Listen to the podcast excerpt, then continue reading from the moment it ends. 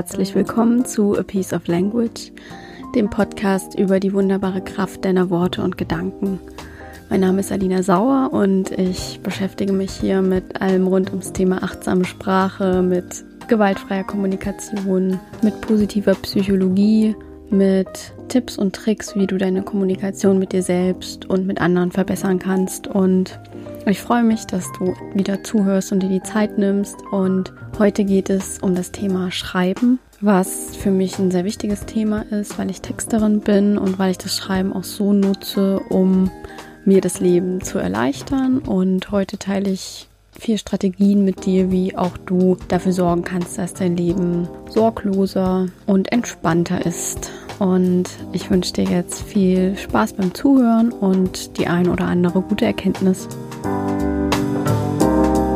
Ja, ganz kurz vorab. Ähm, ich bin hier gerade an der Ostsee auf einem Campingplatz und immer mal sind hier Tiergeräusche zu hören. Jetzt eben, nee, immer noch bellen gerade zwei Hunde. Ich weiß nicht, ob du das hörst. Vorhin hat ein Pferd ziemlich laut gewiehert. Und äh, es hat sich angehört, als ob hier so ein Riesenschwarm Vögel über dem Wohnwagen rumgeflogen ist. Also falls du irgendwas davon vernimmst, das ist ganz normal. Es kommt hier vom Campingplatz und ich hoffe, es stört dich nicht.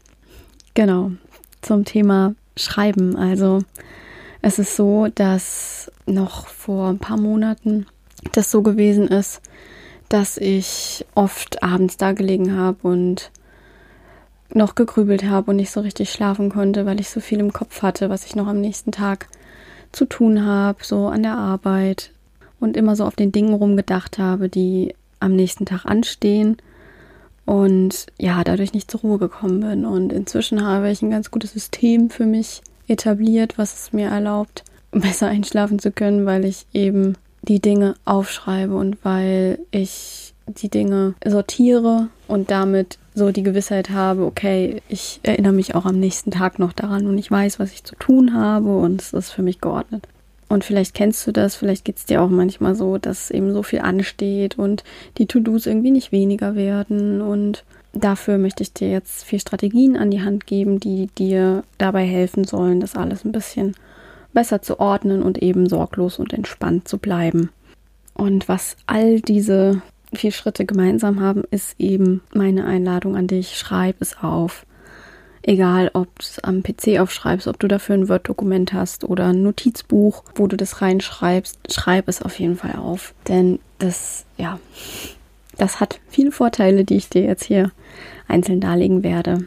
Genau, also der erste Schritt heißt deshalb auch raus aus dem Kopf. Also mich stresst es ungemein, wenn ich so viele wichtige Ideen und To-Dos und Termine im Kopf habe und ich mir die merken muss und Angst habe, das zu vergessen. Und deshalb schreibe ich sie sowieso auf. Aber früher hatte ich dafür ganz viele unterschiedliche Zettel und mehrere Notizbücher und habe teilweise die Sachen in mein Handy geschrieben und es war eben nicht an einem Ort fixiert und dann bin ich über die Getting Things Done Methode gestoßen. Äh, das ist so eine Selbstmanagement-Methode von David Allen, ähm, die,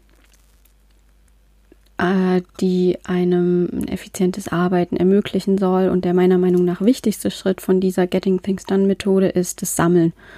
Also die besagt, sammle an möglichst wenigen Orten, sammle an möglichst wenigen Orten alles, was auf dich einströmt außerhalb deines Kopfes. Und ja, dieses an wenigen Orten ist das, was mir weitergeholfen hat. Also ich nutze vor allem Trello dafür. Das ist so ein Tool, wo du dir einen Account anlegst und dann kannst du verschiedene Boards, also wie so Pinwände sozusagen erstellen und kannst die benennen. Und ich habe ein Board, das heißt Sauerstoffe. Und auf diesem Board wiederum kannst du verschiedene Oberkategorien festlegen, in die du dann digitale Notizzettel einfügen kannst. Und meine Oberkategorien, die sind so geordnet, dass da einmal To-Do steht wo ich alle meine To-Dos habe, die so anstehen. Dann habe ich ein, eine Kategorie, die heißt To-Dos für heute, weil mich das sonst überfordert, wenn ich sehe, was alles noch zu tun ist. Deshalb tue ich immer in diese Kategorie maximal fünf Dinge rein, die ich am heutigen Tag erledigen will. Und dann habe ich ein eine Erledigt-Kategorie, wo ich dann die Dinge reinziehe. Das ist das Coole an Trello, dass man das eben so hin und her schieben kann, diese Notizzettel. Und dann, wenn ich es gemacht habe, schiebe ich es in Erledigt-Ordner. Und all das hilft mir sehr dabei, da eine gewisse Ordnung in meinen Kopf zu kriegen. Und dann habe ich noch ein Notizbuch, weil ich auch das sehr schön finde, die Dinge händisch aufzuschreiben und nicht nur von Technik abhängig zu sein. Und immer wenn ich irgendwas, wenn mir irgendwas auffällt oder einfällt oder ich irgendwas sehe, was ich cool finde, dann trage ich das zuerst da ein. Auch wenn ich Ideen ausreifen lasse oder so die so entwickle, schreibe ich die meistens auch erstmal per Hand auf, weil das bei mir einfach dann besser fließt dadurch. Ähm, und dann irgendwann nehme ich mir äh, die Zeit und trage das dann ins Trello ein, weil ich das dann dort besser ordnen kann.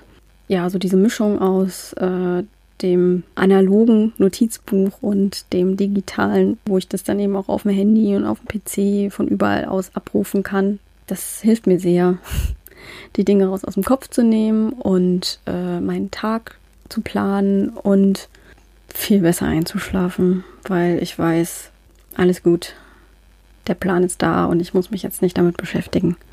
Ja, das ist schon der Vorteil daran. Es beruhigt einfach. Ich habe alles notiert und kann mich auf die Gegenwart konzentrieren, auf das, was gerade ansteht.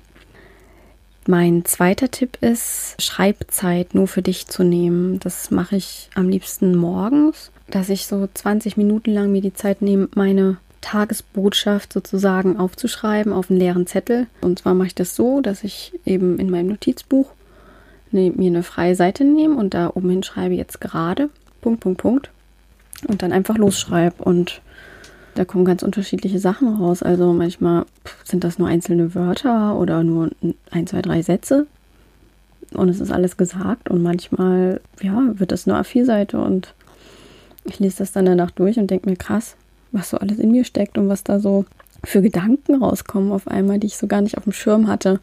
Das kann entweder sein, dass ich da so Revue passieren lasse, wie es mir gerade geht und was so ansteht, was mich gerade umtreibt oder was ich gerade wahrnehme, was ich sehe, dass da ein Vogel auf meinem Fensterbrett sitzt oder ja, was ich heute vielleicht noch vorhabe und ja, alles Mögliche einfach. Und es ist echt schön, dass da immer wieder was Neues kommt. Das hilft mir dabei, meinen Kopf leer zu schreiben. Also das ist so wiederum der Vorteil davon, dass das meine Intuition auch stärkt. Und da ich dadurch das Vertrauen in mich selbst stärke, dass alle Ideen und Antworten und so viele gute Gedanken schon in mir sind und dass ich mir nur die Zeit und die Ruhe gönnen muss, dass die auch rauskommen können. Jo, der dritte Schritt, den ich mit dir teilen will, ist einfach Tagebuch zu schreiben. Also am liebsten mache ich das abends vorm Schlafengehen. Und das hat sich im Laufe der Zeit ziemlich gewandelt. Also ich schreibe schon sehr lange Tagebuch, so seit, weiß gar nicht, seit ich zehn bin ungefähr.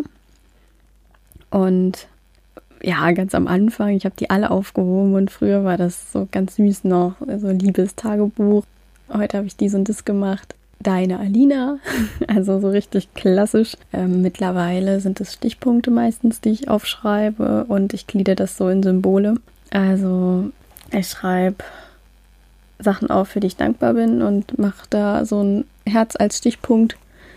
Und wenn ich, und ich schreibe Erfolge auf, die ich hatte, seien das jetzt groß oder klein, irgendwelche Sachen, die ich geschafft habe und äh, ja, die gut gelaufen sind, einfach da mache ich so einen Stichpunkt in Form eines Sterns vorne hin, dass ich das gleich voneinander unterscheiden kann.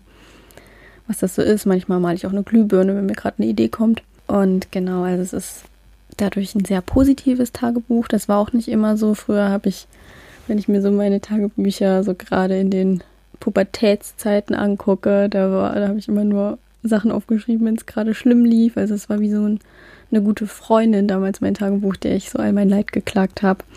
Aber es ist natürlich dann auch ein bisschen traurig, wenn man so Tagebuch liest und liest immer nur die ganzen Dramen und Tragödien und denkt dann so, oh Gott,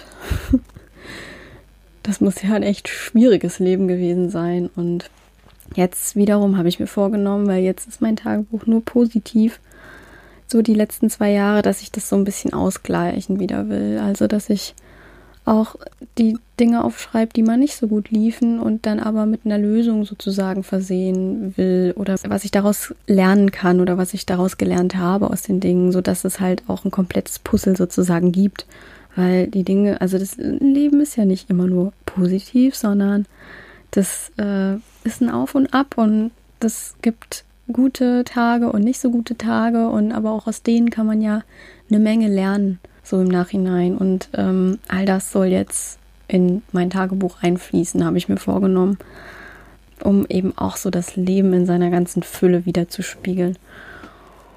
Genau. Und äh, was das wiederum bringt, Tagebuch schreiben, ist, ja, das macht mich einfach glücklich, wenn ich jetzt mein Tagebuch zur Hand nehme. Das mache ich meistens am Jahresende oder kurz vor meinem Geburtstag, dass ich mir das angucke, so wie das vergangene Jahr gelaufen ist. Und das ist immer schön, weil ich dann immer denke, wow, wie cool, was alles so Gutes passiert ist und was ich gelernt habe und wie ich gewachsen bin in der Zeit.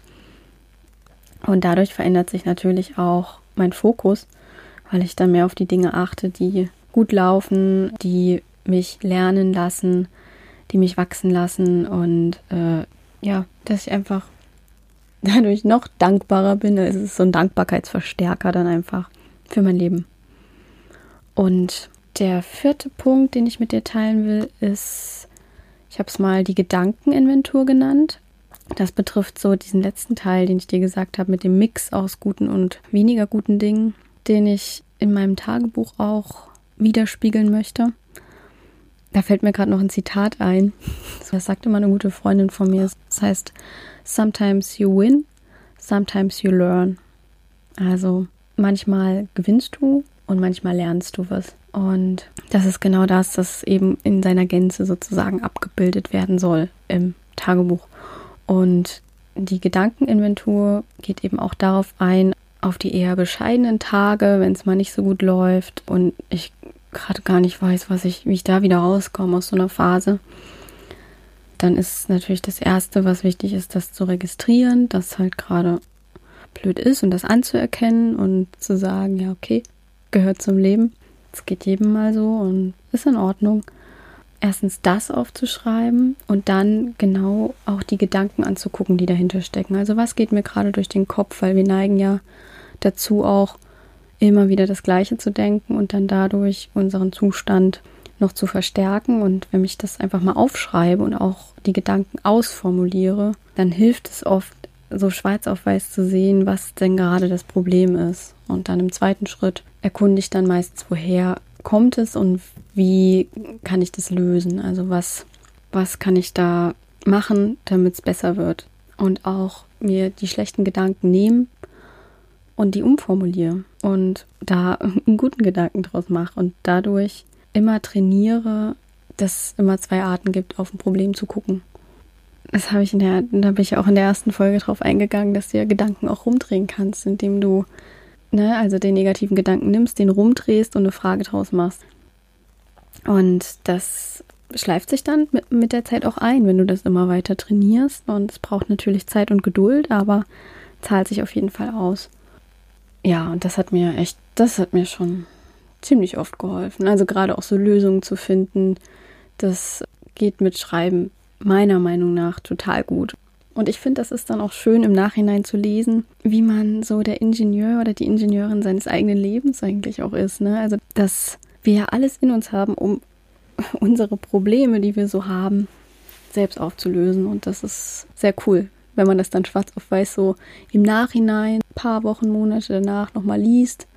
Natürlich dann schon einen Schritt weiter ist und sieht, krass, habe ich voll gut gemacht, dass ich das selber, dass ich da selber drauf gekommen bin. Und Genau, das ist der vierte Schritt gewesen.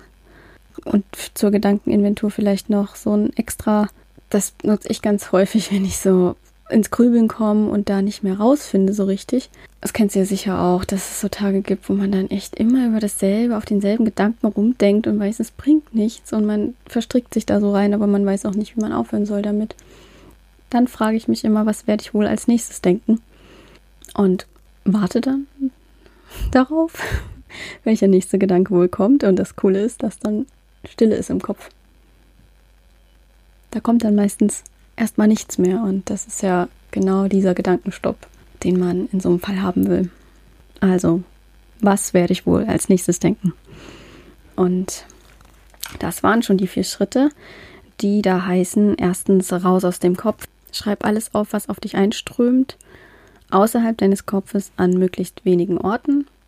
Dann zweitens, gönn dir Schreibzeit nur für dich. Zum Beispiel morgens nach dem Aufstehen 20 Minuten auf dem weißen Zettel schreibst du alles auf, was dir so durch den Kopf geht. Drittens, schreib Tagebuch.